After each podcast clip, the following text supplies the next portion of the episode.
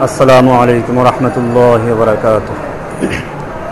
إن الحمد لله نحمده ونستعينه ونستغفره ونؤمن به ونتوكل عليه ونعوذ بالله من شرور أنفسنا ومن سيئات أعمالنا. من يهده الله فلا مضل له ومن يضلله فلا هادي له.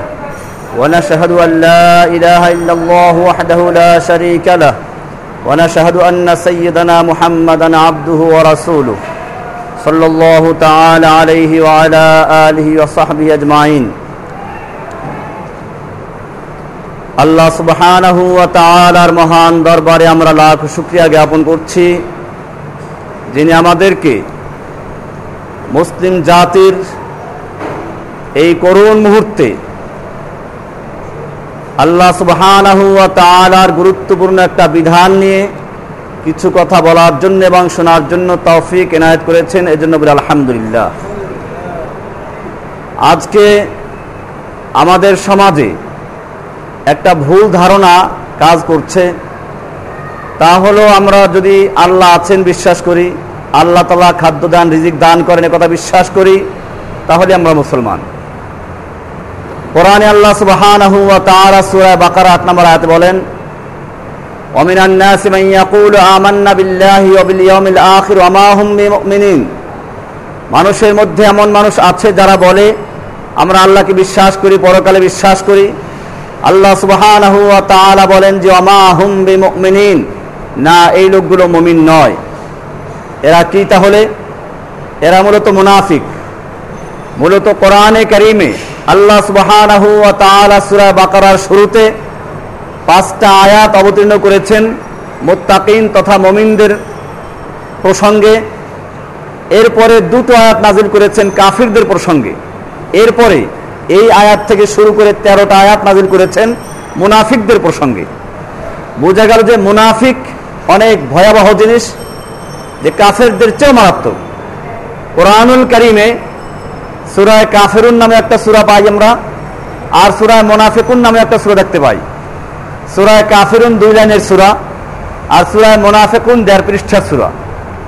এটি বোঝা যায় যে মোনাফিক কত মারাত্মক। আমরা আরও মনে করি যে আমরা যেহেতু মুসলমান, আল্লাহকে মানি, এজন্য পার পেয়ে যাব। আমি এটা বিভিন্ন আলোচনা বলেছি, যারা জানেন তারা, যারা শুনেছেন তারা জানেন যে এই ধারণাটা মূলত ভুল। মক্কা তৎকালীন কুফাররা আল্লাহকে বিশ্বাস করত। আল্লাহ তালা রিজিক দাতা খাদ্যদাতা, এই সব বিশ্বাস তাদের ছিল। কোরআনে স্পষ্ট হাত আছে। সুরে আন কাবুতের একষট্টি নাম্বার হাতে পরিষ্কার বলা আছে ওলা ইনসাল তাহমান নাজ্জালা মিনাস সামাই মান ফাহিয়া বিহিল আরদা মিন বাদি মাউতিহা লা ইয়াকুলুন্নাল্লাহ আপনি যদি ওদেরকে জিজ্ঞেস করেন, ওদের কাদেরকে? আবু জাহেল আবুল আবত্তা সাইবা তৎকালীন কাফেরদেরকে জিজ্ঞেস করেন যে, কে আকাশ থেকে পানি বর্ষণ করে? সেই পানি দিয়ে জমিনকে শুকিয়ে যাওয়ার পরে, মৃত্যু হয়ে যাওয়ার পরে আবার জীবিত করেন, তারপর ফসল উৎপন্ন করেন কে? তারা বলবে আল্লাহ। এরকম যদি আপনি ওদেরকে জিজ্ঞেস করেন মানে কামার?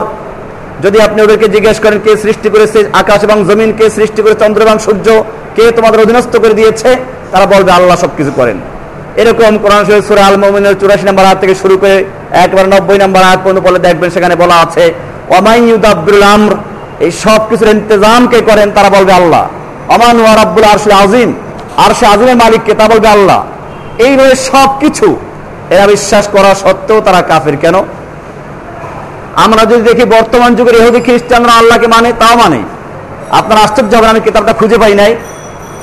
একটা কিতাব খ্রিস্টানরা লিখে, আরবিতে নাম দিয়েছে তরিকুল মুজনিবিন তরিকুল নাজাতুল মুজনিবিন। অর্থাৎ পাপীদের জন্য নাজাতের পদ্ধতি। আরবিতে কোরআন আয়াত দিয়ে সম্পূর্ণ কিতাবটা লিখেছে। এবং দিচ্ছে ইমামদেরকে। গ্রামগঞ্জের ইমাম যারা তাদেরকে বাইপোস্ট করে, একটা কিতাব, একটা ক্যাসেট এবং সাথে একটা প্রশ্ন যে, আপনি এইটা সময় কি মন্তব্য? তা আরও কিছু প্রশ্ন আছে। ইমাম সাহেবদেরকে দিচ্ছেন। ইমাম সাহেবরা ধরতে পারেন না খ্রিস্টানদের লেখা কিতাব। কারণ শুরুতে লেখক লিখেছেন যে, আমরা মুসলমান যারা, তারাও ইসলামকে বুঝি না। আমরা মুসলমান। তাদের সে মুসলমান। এরপরে সে লিখেছে, বিভিন্ন আয়াত ইসা আলাহিসামের উপর ইমান আনতে হবে। ইমান না আনলে পরে সে ওই যে আছে যে তবলাই কেয়ামত সমস্ত লোকেরা ইমান আনবি ইসা আলাহিসাম পরে। এই সব আয়াতগুলো এনে সে দেখাবার চেষ্টা করেছে যে মুসলমানরা যদি আলাহ সালামের উন্মত হয়ে যায় মানে খ্রিস্টান হয়ে যায়, ঈসাই হয়ে যায়, সে খ্রিস্টান লেখে নাই। ঈসাই হয়ে যায়, তাহলেই কেবল নাজাত পাবে নাজাত পাবে না। এইভাবে আমাদের ভিতরে চক্রান্ত চলছে। এবং কোরআন আয়াত আছে, ওরা আল্লাহকে বিশ্বাস করে। খালি আল্লাহকে বিশ্বাস করে না। ওরা নিজেদেরকে আল্লাহর নাতিপুতি দাবি করে। নাহনু আবনাউল্লাহি ওয়াহিব্বাহু। আমরা আল্লাহর নাতিপুতি আল্লাহর প্রিয় ভজন লোক। শয়তান আল্লাহকে বিশ্বাস করে। কোরআনে বহু আপনারা জানেন, সব আয়াতগুলো আপনার জানা আছে। শয়তান দুই জায়গায় বলেছে যে, ইন্নি আকাফুল্লাহ আর বলছে আকাফুল্লাহ রব্বুল আলমিন। আমি আল্লাহকে ভয় করি, রব্বুল আলমিনকে ভয় করি, আল্লাহ সাজিদুল একাব তাহলে পার্থক্য কোন জায়গায়? পার্থক্য দুই জায়গায়। একটা জায়গা হচ্ছে, লা ইলাহা, আল্লাহর রহিয়ত আল্লাহর সার্বভৌমত্ব। এটা এই কুফাররা বিশ্বাস করে নাই। শয়তান এটাকে অবশ্য অস্বীকার করে নাই। শয়তানের সঙ্গে আমাদের পার্থক্য হচ্ছে এখানে, যে শয়তান আল্লাহর জান্নাত জাহান্নামকে দেখেছে, আল্লাহর ফেরেশতাদেরকে দেখেছে, আল্লাহকে অস্বীকার করতে চাইলেও সে করতে পারবে না। পার্থক্য কোন জায়গায়? এখানেই। যে বিষয়টা আজকে আলোচ্য বিষয়, একটা অংশ। শয়তান আল্লাহর বিধানকে মানে নাই হুকুমকে মানে নাই কমান্ডকে অস্বীকার করেছে। তাও সবগুলোকে না, যেটা তার যুক্তি এবং মতের সঙ্গে মিলে না, ওটাকে অস্বীকার করেছে। যখন আল্লাহ রব্বুল আলমিন তাকে হুকুম দিলেন আদমকে চেষ্টা করার জন্য, সে বলল আমি চেষ্টা করল না সে। আল্লাহ জিজ্ঞেস করেন, কেন চেষ্টা করো নাই? বলল যে, আনা খয়রুম মিনহু। আমি আদমের চেয়ে উত্তম। কেন উত্তম? তার যুক্তি কি? সে বলল, খলাক্তানি মিন নারী ও খলাক্তাহ মিন তিন। আপনি আমাকে সৃষ্টি করেছেন আগুন দিয়ে, আর তাকে সৃষ্টি করেছেন মাটি দিয়ে। গতির বিবেচনা মাটি হচ্ছে নিচে নামে, আগুন উপরে। অতএব উচিত ছিল আদমকে হুকুম দেওয়া আমাকে শ্রদ্ধা করার জন্য। আপনার সেই হুকুমটা যুক্তিসঙ্গত হয় নাই, সেজন্য মানতে পারলাম না। এখানে লক্ষণীয় বিষয় যে, শয়তান কিন্তু আল্লাহকে অস্বীকার করে নাই। আল্লাহর হুকুমকেও সরাসরি অস্বীকার করে নাই। বরং সে বলেছে, আপনার হুকুমটা যুক্তিসঙ্গত হয় নাই, বিধায় মানতে পারি নাই। ঠিক তেমনি ভাবে এই কারণে সে কাফের হয়ে গেল, শয়তান হলো জান্নাত থেকে বহিষ্কৃত হলো। আজকে যদি আমাদের সমাজেও আমরা দাবি করি যে আমরা আল্লাহকে বিশ্বাস করি, আল্লাহর যেটা খাদ্য তাতে সব মানলাম, কিন্তু আল্লাহর বিধানকে অস্বীকার করলাম, তাও সবগুলো না, যেগুলো যুক্তিসঙ্গত নয় সেগুলো, তাহলে আমরা কি মুসলমান হব? আমরা আসি কি নামাজ পড়ি আল্লাহর হুকুম দিয়ে? আল্লাহর হুকুম দিয়ে রমজান রোজা রাখি? আল্লাহর হুকুম দিয়ে সব চলে। কিন্তু যখন বলা হয় আসারে আসারে কত ফক্তাই যে হুমা চোর চাই নারী হোক, পুরুষ হোক, হাত কেটে ফেলো। আমরা বলি, এটা বরবরানি যুগে চলে না। আল্লাহর বিধানকে এখান থেকে বাদ দিলাম, যুক্তিতে মেলে না জন্য। এমনি ভাবে আল্লাহ তারা বলেছেন, সুদ সম্পর্কে সুদ আমি শেষে আসতে যদি আলোচ্য বিষয় এটা। আল্লাহ ওয়া তাআলা বলেছেন, মদ সম্পর্কে। ইন্নামাল খামরু ওয়াল মাইসিরু ওয়াল আনসাবু ওয়াল আজলামু রিজসুম মিন আমালিশ শাইতানি ফাজতানিবুহু। মদ, জুয়া, মূর্তি, তারপরে ওই যে ভাগ্যের স্বর নির্ণয় করার জন্য এই সবগুলো শয়তানের কাছে এর থেকে পরেজ করো আল্লাহ সুবহানাহু ওয়া পরিষ্কার বলে মদকে হারাম করে দিলেন। আমরা বলি মদের যদি লাইসেন্স থাকে তাহলে বৈধ, আর লাইসেন্স না থাকলে অবৈধ। আল্লাহ সুবহানাহু ওয়া তাআলা কোরআনে এসে বলেন, লা তাকরাবুজ জিনা। জিনার ধারে কাছেও যেন হারাম করে দিলেন। আমরা বলি পতিতাদের যদি লাইসেন্স থাকে তাহলে যৌন কর্মী হয়। কি হয় ওরা? যৌন কর্মী। আগে তো বেশ্যা বা পতিতা বলে একটা গালি হতো, তবু একটা সামাজিকভাবে তাদেরকে খারাপ মনে করা হতো। এটা যাতে না করা হয়, সেজন্য আমাদেরকে এদের নাম দেওয়া হচ্ছে যৌন কর্মী। এবং এগুলো শুধু অন্যান্য পত্রিকা না, আমি দেখেছি সংগ্রাম, জামাত ইসলাম পত্রিকা, ইসলামিক দাবিদার, এদের পত্রিকা লেখে যৌন কর্মী। এটা আমাদের জন্য মারাত্মক দুঃখের বিষয় যে আজকে এই জেনাকে লাইসেন্স দেওয়ার জন্য এই পথ খোলা আবিষ্কার করে দেওয়া হয়েছে। এমনি ভাবে আল্লাহ তাআলা জেনার একটা বিচার দিয়েছেন। কোরআনে বলা আছে ব্যভিচারী নিয়ে ব্যভিচারী অবিবাহিত হলে তার শাস্তি একশো দররা, বিবাহিত তাদেরকে সঙ্গে সার করা, হত্যা করা। আমরা বললাম এটা বরবারানি যুগে চলতে পারে না। এমনি ভাবে সর্বশেষ আমি যে বিষয়ে আলোচনা করছি, আল্লাহ তাআলা কোরআনুল কারীমের সূরা বাকারার 275 নম্বর আয়াতে পরিষ্কার বলেছেন।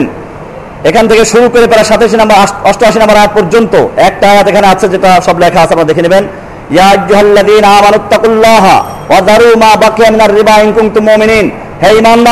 তোমরা আল্লাহকে ভয় করো এবং মা যত আছে, বাকিয়া আছে, যত বকেয়া সবগুলোকে এই হুকুম শোনার পরে বিরত তাকে বাদ দাও। ইন কুনতুম মুমিনিন, যদি মুমিন হয়ে থাকো।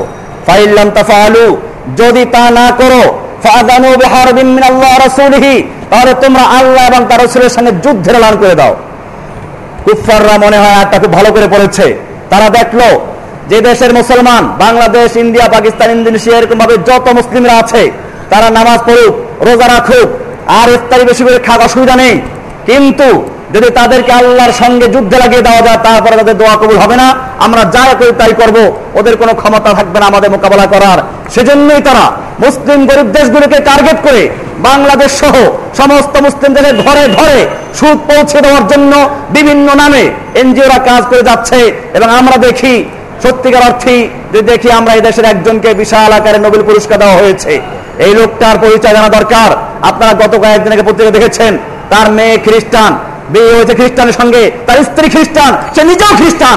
এই খ্রিস্টানদের মিশনারি নিয়ে, মিশন নিয়ে তাদের কর্মসূচি বাস্তবায়ন করার জন্য, তারা আয়াতকে বাস্তবায়ন করার জন্য, তারা দেখল সুদ যদি করে সমাজে ঢুকানো যায়, আল্লাহর সঙ্গে যুদ্ধ লিপ্ত করে দেওয়া যায়, সেজন্য এদেরকে ডেকে বলল, তোমরা বাংলাদেশের ঘরে ঘরে সুদ ঢুকিয়ে দিয়ে মুসলিম জাতিকে আল্লাহ এবং তার নবীর সঙ্গে যুদ্ধে লাগিয়ে দাও।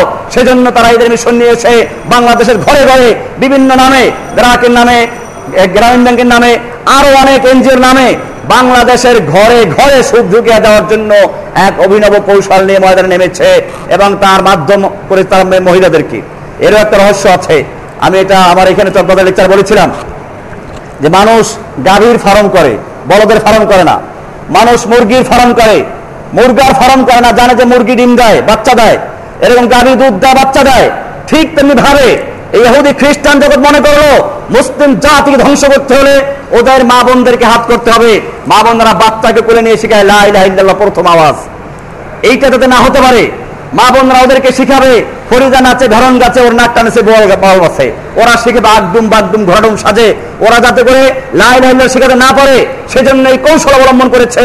একদিকে মুসলিম জাতিকে সুদ ঢুকিয়ে দিয়ে তারপরে তাদেরকে আল্লাহ এবং তার নবীর সঙ্গে যুদ্ধে লাগিয়ে দেওয়া, আর দ্বিতীয় নাম্বারে মুসলিম জাতির বাচ্চাদেরকে কালেমার থেকে সরিয়ে দেওয়া এই জন্য তারা এই কাজটা করেছে। যখন তারা এই কাজে অনেকটা সফল হলো, বরং পুরোটাই সফল হলো তাদের দাবি অনুযায়ী, তখন তাদেরকে আবার ডাকা হলো, ডেকে বলা হলো, তোমরা আমাদের মিশন বাস্তবায়ন করেছ। আমরা যা চেয়েছিলাম বাংলাদেশের ঘরে ঘরে সুদ ঢুকিয়ে দিয়ে মুসলিম জাতিকে আল্লাহ এবং তার রসুলের সঙ্গে যুদ্ধ লাগিয়ে দেওয়ার জন্য তা সফল করেছ, বাস্তবায়ন করেছ আসো আমাদের পুরস্কার নেওয়ার জন্য। এই জন্য তাদেরকে যে পুরস্কার দেওয়া হলো, সেই পুরস্কার হচ্ছে বাংলাদেশের সমস্ত মানব জাতিকে আল্লাহ এবং তার বিষয়ে যুদ্ধ লাগিয়ে দিয়ে একটা বিরাট সফলতা অর্জন করেছে। সেই পুরস্কারের নাম হচ্ছে নোবেল পুরস্কার। আমাদেরকে মনে রাখতে হবে, আল্লাহ তাআলা এই জাতিকে একটা বড় নিয়ামত দান করেছিলেন ইসলামের মতো দৌলত এবং নিয়ামত দান করেছিলেন সেই নিয়ামতের সঙ্গে একটা কোরআন দিয়েছিলেন নিয়ামতকে বোঝার জন্য বিধান আকারে আল্লাহ সুবহানাহু ওয়া তাআলা এই কোরআনে পরিষ্কার বলেছেন الذين يأكلون الربا لا يقومون إلا كما يقوم الذي يتخبطه الشيطان من المس ذلك بأنهم قالوا إنما البيع مثل الربا وأحل الله البيع وحرم الربا এখানে পরিষ্কার বলা আছে আল্লাহ সুবহানাহু ওয়া তাআলা রিবাকে হারাম করেছেন আর ব্যবসাকে হালাল করেছেন। ওরা ঘুরিয়ে বলতো যে ব্যবসা তো রেবার মতো। তাফসীর কিতাবে দেখবেন যে এখানে একটা চমৎকার বিষয় আছে। ওরা এখানে একটা কৌশল অবলম্বন করেছে যে সুদ তো হারাম নয় বরং ব্যবসাটা সুদের মতো। ওখানেও লাভ করা হয় ব্যবসা করা হয় কিসের জন্য, মাল বৃদ্ধি পাওয়ার জন্য এখানেও তাই করা হয়। আল্লাহ তাআলা হারাম করেছেন। আমাদের সমাজে দেখেছি অনেক লোক যারা এই সুদের সঙ্গে জড়িত। এবং ওদের মধ্যে আবার আছে ইসলামী ব্যাংক। নিয়ে ইসলামী ব্যাংক, ইসলামী কিনা সেখানে আমার দ্বিমত আছে। সে বক্তব্য দিচ্ছেন এখানে। কারণ ওখানে একটা ওলামাদের কমিটি আছেন আপনারা সেটা নিজেরা যাচাই করে আপনার ওলামা একরাম যাচাই করে দেখবেন ইসলামী হওয়া সম্ভব কিনা। সাগরে যদি ভাটা লাগে, তাহলে খালে জোয়ার আনা সম্ভব কিনা, এটাও দেখা বিষয়। যাই হোক, আমাদের দেশে ইসলামী ব্যাংকগুলো সম্পর্কে যারা আছে, তারা আছে।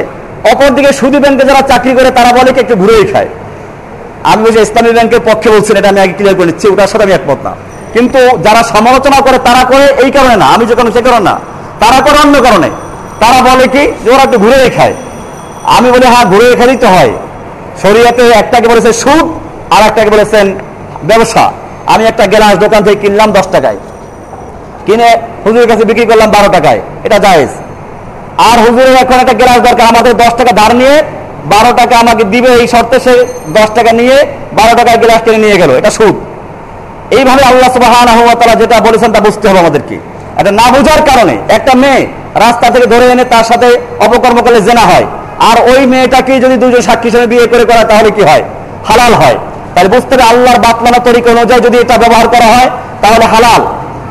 আর আল্লাহর বাতলানো তরিকা ছাড়া যদি তাহলে এটা সুদ এবং হারাম। আল্লাহ তাআলা এখানে পার্থক্য করেছেন। আমাদের সে পার্থক্য বোঝার চেষ্টা করতে হবে।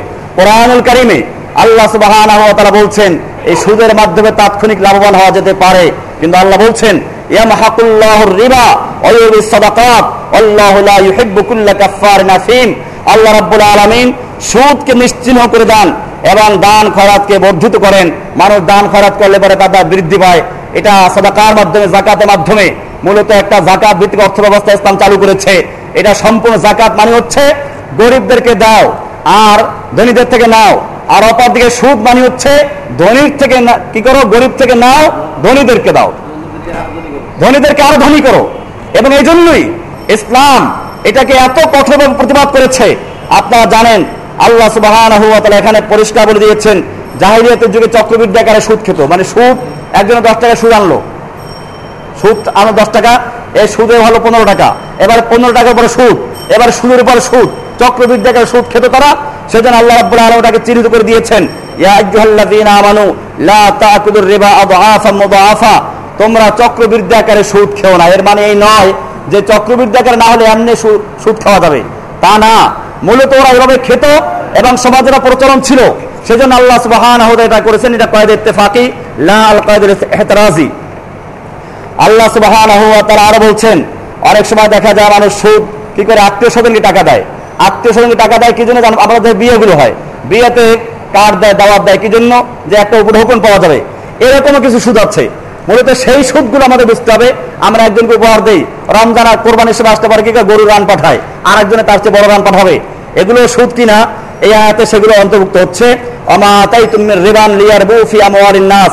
فلا يربو عند الله وما آتيتم من زكاة تريدون وجه الله فأولئك هم المضعفون আমি বিস্তারিত আলোচনা করছি না অনেক সময় পর্যায়গুলোতে মানুষের ধন সম্পদে তোমাদের ধন সম্পদ বৃদ্ধি পাবে এই আশায় তোমরা শুধু যা কিছু দাও আল্লাহর কাছে তা বৃদ্ধি পায় না পক্ষান্তরে আল্লাহর সন্তুষ্টি লাভের আশায় পবিত্র অন্তর দ্বারা অন্তর অন্তরে যা দিয়ে অন্তর দিয়ে যা দিয়ে থাকো অতএব তারাই দ্বিগুণ লাভ লাভ করে আল্লাহ সুবহানাহু ওয়া তাআলা এখানে বললেন যে জাকাত তথা দান এর মাধ্যমে মানুষ আল্লাহর কাছে লাভবান হতে পারে। আর এই রেবার মাধ্যমে, সুদের মাধ্যমে লাভবান হওয়া যায় না। সুরা রোমের উনচল্লিশ নম্বর আয়াতে যেটা বলা আছে, ইহুদি খ্রিস্টানদের উপরে আল্লাহ রাব্বুল আলামিন কেন অভিশাপ দিয়েছিলেন? সে বিষয়টা এখানে আছে। ফাবে যুলমিন মিনাল্লাযীনা হাদু হারামনা আলাইহিম তাইয়্যিবাতিন উহিল্লাত লাহুম ওয়া বিসাদ্দিম আন সাবিলিল্লাহি কাসীরান ওয়া আখযিহিমুর রিবা। আল্লাহ রাব্বুল আলামিন এখানে তিনটা কারণ উল্লেখ করেছেন। একটা হচ্ছে তারা আ- তারা কি করত? আল্লাহ আহ, যে সমস্ত জিনিস তাদের উপরে হুকুম দিয়েছিলেন তা তারা তার থেকে মানুষকে বিরত রাখতো। এটা কোরআন আয়াত আছে একটা আয়াতের ব্যাখ্যা আপনারা দেখবেন। যখন আল্লাহ রসুলের উপরে আয়াত নাজিল হলো ইত্তাখাযু আহবারহুম ওয়া রুহবানহুম আরবাবাম মিন দুনিল্লাহি যে তারা তাদের আহবার এবং রুহবান শাসক এবং বুজুর্গদেরকে আল্লাহর পরিবর্তে রব বানিয়ে নিয়েছে।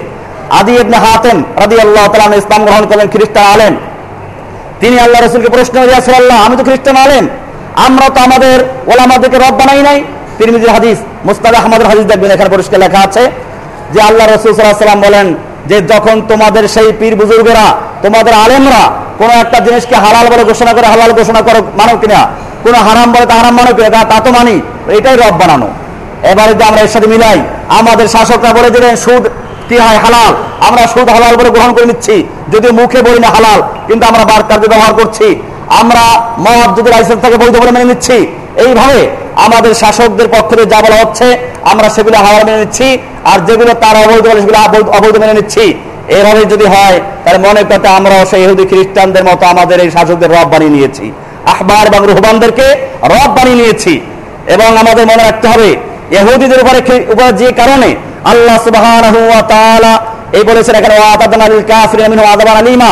এই শাস্তি আমাদের জন্য প্রযোজ্য। আমাদের উপর সেটাই হচ্ছে। ঠিক ইহুদিদের উপরে যেভাবে জুলুম নির্যাতন শুরু হয়েছিল, ঠিক আমাদের উপর সেভাবে চলছে। নতুবা আল্লাহ নবীর যুগে ইহুদি ছিল, আজকে ইহুদি আছে। আল্লাহ নবীর যুগে মুসলিম ছিল, এখনও আছে। তাদের অবস্থা তৎকালীন সময় থেকে এখন বর্তমান মিলান মিলান। দেখবেন যে ইহুদি ওমর ইবনে খাত্তাবের যুগে গিয়ে ভিক্ষা করছে। অমর তোমার নবী আমাদেরকে খবরে থাকার স্থান দিয়েছে। তুমি কেন আমাদের বের করে দিচ্ছ অমর হত্যা বলেছিল আল্লাহর দুশ্মন। সেই দিন আল্লাহ নবী কি বলেছিলেন? প্রত্যেক কথা অক্ষর অক্ষরে মনে আছে আমার। সেদিন তোকে উদ্দেশ্য বলেছিলেন, সেদিন বেশি দেরি নয়, যেদিন তোদের এখান বহিষ্কার করা হবে। অমর হত্যা বলছেন আজকে সেদিন তোদের এখান থেকে আমি বহিষ্কার করছি। সেই ইহুদি আল্লাহ নবীর যুগে যারা মুসলিমদের কাছে থাকার জন্য যারা ভিক্ষা করতো, স্থান ভিক্ষা করতো, সেই ইহুদি আজকে কত শক্তিশালী আর মুসলমানরা কত দুর্বল হয়ে পড়েছে তাদের সামনে। এর কারণ এটাই আয়া পরিষ্কার বলছে। এহুদিদের পথে যখন মুসলিমরা চলেছে তাদের উপরে যে আজাব এবং গজব ছিল, মুসলিমদের তাই হচ্ছে। আজকে মুসলিমদের মা বোনদেরকে ধর্ষণ করা হচ্ছে। খ্রিস্টান এহুদি বাচ্চা জন্ম দেওয়া হচ্ছে। লাইন ধরে সুন্দরী যুবতী মেয়েদেরকে ধরা হচ্ছে। ওদের যারা পছন্দ হয়, সে মেয়েকে নিয়ে যাচ্ছে। এইগুলো চলছে আমাদের আজকে বিভিন্ন কারাগারগুলোতে। আপনারা জানেন, আজকে মুসলিমদের মা বোনদের পেট চিরে বাচ্চা বের করে উপরে ছুড়ে মেরে নিচে ছুরি ধরে তারপর হত্যা করা হচ্ছে। এই জুলুম কেন মুসলিমদের উপরে? এই জুলুম একমাত্র এই কারণেই মুসলিম জাতি, যেভাবে ইহুদি খ্রিস্টানরা আল্লাহর বিধান থেকে সরে গিয়েছিল, আমরাও ঠিক তেমনি ভাবে যেভাবে ওরা ফসলুদ্দিন আনি সিয়াসা, যেভাবে রাজনীতিকে দিনকে আলাদা করে ফেলেছিল, আমরাও দিনকে সেভাবে মসজিদের মধ্যে সীমাবদ্ধ করে দিয়েছি। আমরা দিনকে কিছু গুটি কয়েক আবাদের সীমাবদ্ধ করে দিয়েছি। আমি এই আবাদতগুলোকে ছোট আকারে বলছি না। অবশ্যই সালাদ এমাদুদ্দিন অবশ্যই সালাদ গুরুত্বপূর্ণ আবাদত, সিয়াম গুরুত্বপূর্ণ আবাদত। কিন্তু এর মানে এই নয় যে এর মধ্যে আমাদের সীমাবদ্ধ আজকে আমাদের মনে রাখতে হবে। সেজন্যই আল্লাহ সুবাহান এখানে বলেছেন, ফাবি যুলমিন দিন হাদু, হাররামনা আলাইহিম তাইয়িবাতুন উহিল্লাত লাহুম। এর কারণগুলো পরে উল্লেখ করেছেন।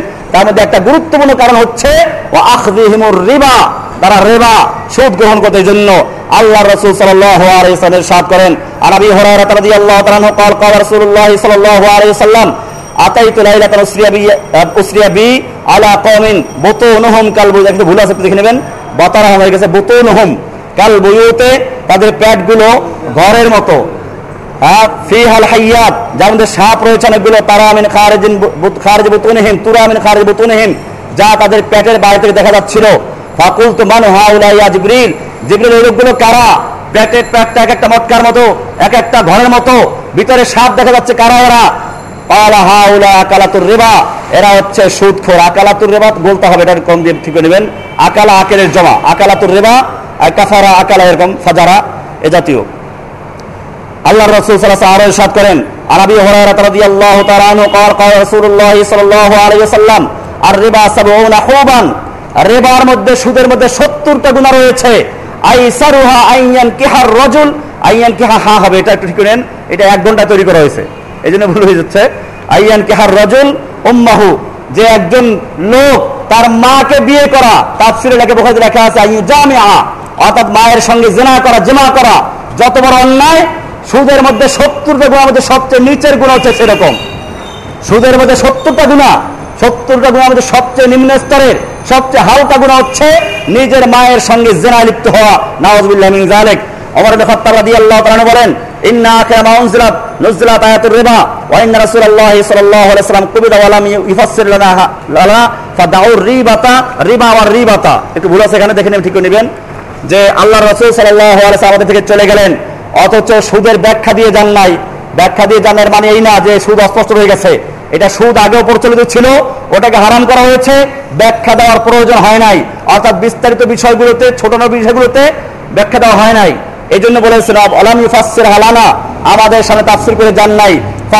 রিবা ও রিবা। তোমরা রেবাকেও ত্যাগ করো সুদ ত্যাগ করো এবং সুদের যে সমস্ত সন্দেহযুক্ত আছে ওগুলোকেও ত্যাগ করো যেগুলোর মধ্যে সুদের সন্দেহ আছে। আজকে আমাদের মনে রাখতে হবে আমাদের যে ইসলামিক ব্যাংকগুলো আছে এইগুলোকে আমরা সুদের যদি বলি স্পষ্ট সুদ না তারপর সুদের গ্রান্ট অবশ্যই আছে এখানে। প্রত্যেকটাই হয়েছে। আমি আর ওরকম বললাম না। এর কারণ আছে কারণ হচ্ছে এই যে আমি আগেই বলেছি সাগরে ভাটা লেগে গেলে আপনি খালে জোয়ার আনতে পারবেন না। তারপরে যে বিষয়টা আছে যে লোকগুলো এই কারবারগুলো করছে, তারা ইসলাম সম্পর্কে কি জানে? এই লোকগুলো কোথেকে এলো? কোন শিক্ষা শিক্ষিত? এখানে কাদেরকে নেওয়া হচ্ছে? একটা ব্যাংক একবার ঘোষণা করেছিল, ওরা আমাদেরকে নেওয়ার জন্য। কিন্তু পরে দেখা গেল, তাদেরকে এমন এমন জায়গা দিল, যেখানে কোনো তাদের কোনো কাজ নাই। তাদের ক্যাশে টাকা গুনতে দিল। এরকম কিছু কাজে দিয়ে আস্তে তাদেরকে আউট করে ফেলেছে। যাই হোক, আজকে আমাদের মনে রাখতে হবে যে ইসলাম একটা ঠুনকো ধর্মের নাম না। ইসলাম একটা পূর্ণাঙ্গ জীবন ব্যবস্থার নাম। ইসলামে অর্থনীতির বিরাট শাখা আছে। ইসলাম পৃথিবীকে অর্থনীতি শিক্ষা দিয়েছে। আপনি ইতিহাস পড়ুন। আল্লাহ রসুল সাল্লাম মক্কা থেকে হিজরতে মদিনায় গেলেন। একটা রাষ্ট্র গঠন করলেন। এর বাইতুল মাল উদ্বোধন করলেন। সেই দিন যে ঘোষণা দিয়েছিলেন, পৃথিবীর কোন অর্থনীতিবিদ, রাজনীতিবিদ, কোন লিডারের পক্ষে সে ভাষণ দেওয়া সম্ভব হয় নাই। তিনি সেদিন বলেছেন, হাদিসের সব কেটে যাচ্ছে। আলা আমান তারাকা মা মালান ফালাহালিহি। শুনে রেখো, আজকের থেকে যে ব্যক্তি ঋণ যে ব্যক্তি অর্থ সম্পদ রেখে মারা যাবে, সেগুলো তার ওয়ারিসদেরকে দিয়ে দেওয়া হবে।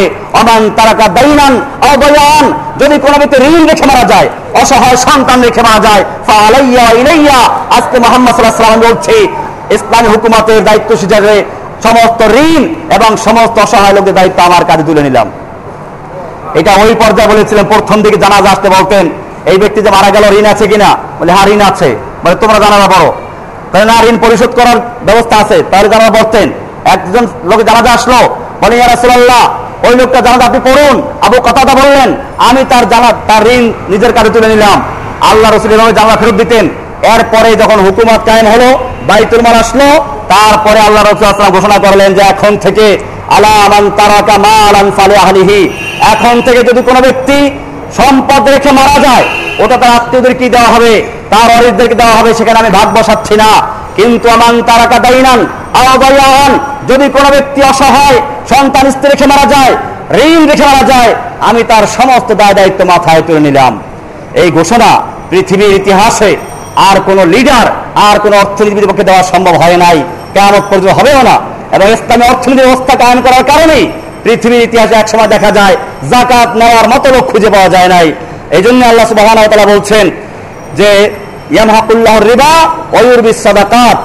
আল্লাহ রসুল সাল্লাম করেন, আব্দুল্লাহ তাআলা বর্ণিত লানা আকিলার রিবা ওয়া মুকিলাহু ওয়া শাহিদাইহি ওয়া কাতিবাহু। আল্লাহ রাসূল সাল্লাল্লাহু আলাইহি সাল্লাম যে খায় যে সুদ নেয় এ দেয় এবং যারা সাক্ষী হয় যে লেখে সবগুলো উপর লানত এবং আল্লাহর গজব আল্লাহর অভিশাপ দিয়েছেন বোঝা গেল আমরা যে অভিশপ্ত হচ্ছি এর একটা কারণ এটাও যে আজকে আমাদের সমাজ শুধু জর্জরিত ওলামা একরাম আমরা খেয়াল করে দেখতে পাবো আল্লাহ রসুল আরশাদ করেছেন আর আব্দুল্লাহ ইবনে মাসউদ আন নবী সাল্লাল্লাহু আলাইহি ওয়াসাল্লাম قال ما احد اكثر من الربا الا كان عاقبه امره الى قله যে ব্যক্তি সুদের মাধ্যমে সম্পদ বৃদ্ধি করবে তার পরিণতি সামান্য মারের দিকে শেষ হবে।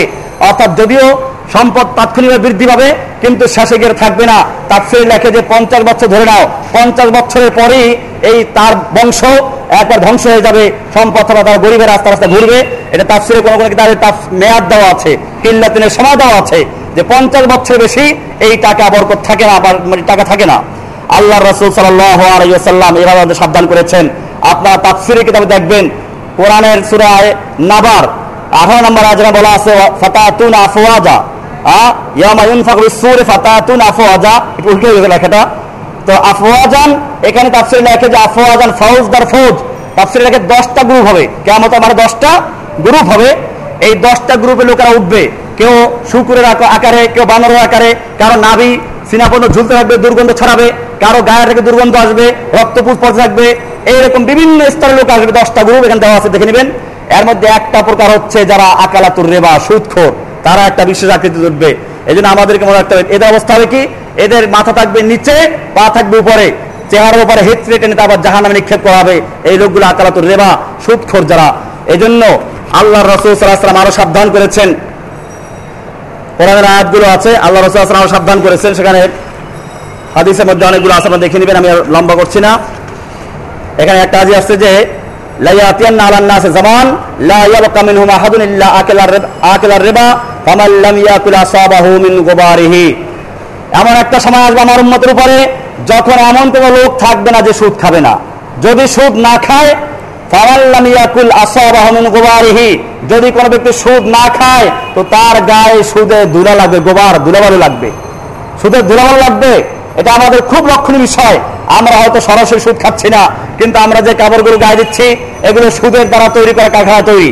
আমরা যে দোকান থেকে খাবার খাচ্ছি, অথবা যেই লোকের বাসায় গিয়ে খাচ্ছি, সেই লোকের কামাই হয়তো সুদের দ্বারা অর্জনকৃত। আল্লাহ রসুল তাই বলেছেন আবু হরারা থেকে বলিত জামান, লা সুদ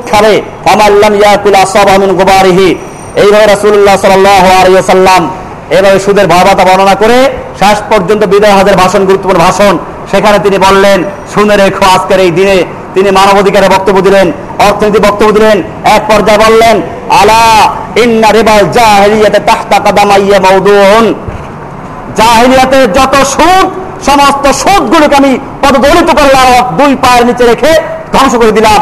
কেমন পর্যন্ত আমার উন্মতের মধ্যে টাকা চালু করা যাবে না। এরপরে বললেন, এই রেবা এবং সুদকে রহিত করলাম। সর্বত আমি আমার চাচা আব্বাস ইবনে আব্দুল মোত্তালেবের সুদকে রহিত করলাম। প্রিয় ভাইয়েরা, আপনাদের দায়িত্ব অনেক বড়। আমি ধন্যবাদ জানাই এই ভাইকে। যে ভাই এই প্রস্তাব করেছেন, আমি যখন শুনলাম, আমাকে আজকেই ফোনে বললেন যে, এরকম একটা আলোচ্য বিষয়। আমি খুব খুশি হলাম যে সত্যি কথা, এটা তো গুরুত্বপূর্ণ বিষয়। আমি আসরের পর এক ভাইকে ডাকলাম যে, ভাই, আমার একটু কম্পিউটার দরকার, তাড়াতাড়ি নিয়ে আসো উনি অফিস থেকে চলে আসতেন ছুটি নিয়ে। এরপরে আমরা আসরের পরে কাজ শুরু করে মাগরি পরে করে এখান থেকে নিয়ে আসলাম, যেটা লিখিতভাবে দেয়, যাতে করে ওলামা একরাম এই দলিলগুলো সহকারে জন্য আরও দলিল অনেকগুলো আছে।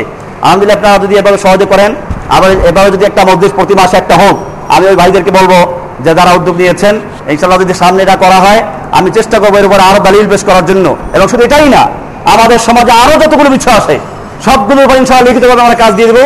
দেখবেন ইনশাল্লাহ যদি সবাই এগুলোকে প্রচার করেন, এই সমাজের লোকেরা যারা পাঁচত্ব নামাজ আপনাদের পিছনে পড়ে, আমাদের পিছনে পড়ে, যারা এখনও কোরআনের জন্য কাঁদে, সেই লোকগুলো কেন কোরআনের বিধান মানবে না? অবশ্যই মানবে। শুধু আমরা বুঝাতে পারি নাই, আজকে বুঝাতে না পেরে আমরা কেবল ইহুদি খ্রিস্টানদের দোষ দিয়ে শেষ করবে না, ওদের দোষ দিলেই চলবে না। আমি এখানে আরেক বক্তব্য বলেছিলাম চকবাজার সাহি মসজিদে, যে আমরা কেবল বলি, ইহুদি খ্রিস্টান দেশ নিয়ে গেল, আমরা কি করছি বিকল্প হিসাবে? আমি কেবল বললাম, এই কোরবানি খাওয়া যাবে না, খাওয়া যাবে না। লোকেরা আসলো তৃষ্ণার্থ পিপাসার কাতর। বলে, পানি দাও। না, ভালো পানি নাই। এখন আমি কেবল বলব যে, না, পানি নাই পানি নাই, এটা পান করা যাবে না। লোকেরা কি করবে? মরে যাচ্ছে। শাসন আমাকে লাথি মেরে সরিয়ে দিয়ে এই দূষিত পানি পান করবে। ঠিক এরকম ভাবে আজকের এই সমাজের লোকেরা, অসহায়, গরিব লোকেরা, যখন কারও কাছে টাকা পায় না, টাকা চাইলেই সুদে লাগাও। মহাজনরা গ্রামে বসে গেছে টাকা নিয়ে। সুদে টাকা লাগায়। গ্রামে গ্রামে সুদ ছড়িয়ে গেছে। এখন তারা কোথায় যাবে শেষ পর্যন্ত সুদেই টাকা নিচ্ছে। এখানে আপনার আমার ভূমিকা আছে। জেনে রাখবেন আল্লাহ রসুল সাল্লাহ সামাজিক দায়িত্ব নিয়েছিলেন। আজকে আমাদেরকে সেই দায়িত্ব নিতে হবে। বোখারি শরীফের প্রথম চার নম্বর হাদিসটা বলে সেখানে লেখা পরিষ্কার আল্লাহ রসুল সাল্লাহ সাল্লাম যখন খাদিজার ঘরে ফিরে আসলেন, খাদিজা সান্ত্বনা দিয়েছিলেন, কাল্লা ওয়াল্লাহি লা ইউখজিক আল্লাহ আবাদা, ইন্নাকা লা তাসিল রাহমা ওয়া তাহমিলু কাল্লা ওয়া তাকসিবুল মা'দুম ওয়া তাকিদ দাইফ ওয়া তুঈনু আলা নাওয়াইবিল হক। আপনার ধ্বংস হবেন আপনি শেষ হবেন না, কারণ আপনার এই গুণগুলো আছে। লা আত্মীয়তা সম্পর্কে ছিন্ন করেন না।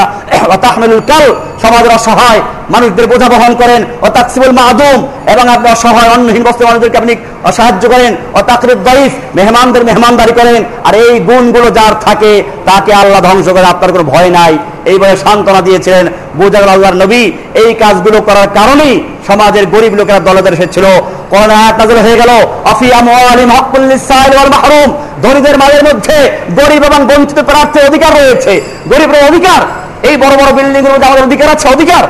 হ্যাঁ অধিকার। তোমাদের অধিকার। আদায় করবে কেমনে? আমার দলে আসো, ইসলাম গ্রহণ করো ইসলাম তো অধিকার আদায় করে দিবে। দলে দলে গরিবের ইসলাম গ্রহণ করল এবং সত্যিকার একদিন সেই অধিকার আদায় করে তারা ছাড়লো। যখন আর গরিব থাকল না কেউ, প্রত্যেকের হক তারা পেয়ে গেল। আমাদের সে দায়িত্ব আছে এই সমাজের মানুষকে জাকাত, ভিত্তিক অর্থব্যবস্থা বুঝানো এবং সুদের ভয়াবহতাকে তুলে ধরা। তাহলে ইনশাআল্লাহ জাতি একদিকে যেমন আল্লাহ এবং তার নবীর বিরুদ্ধে যুদ্ধ লিপ্ত আছে, তার থেকে মুক্ত হতে পারবে। ঠিক তেমনি অপরদিকে আল্লাহর হুকুম পালন করে তারা আল্লাহ হতে পারবে এবং এই সমাজের গরিব দুঃখী মানুষের আমরা সাহায্যকারী হব। আল্লাহ সুবাহ আমাদের সকলকে বিষয়গুলোকে বুঝাবো আমার তফিক দান করুন। ওসল্লাহ তালা নবীন আহমদ সাহবিহি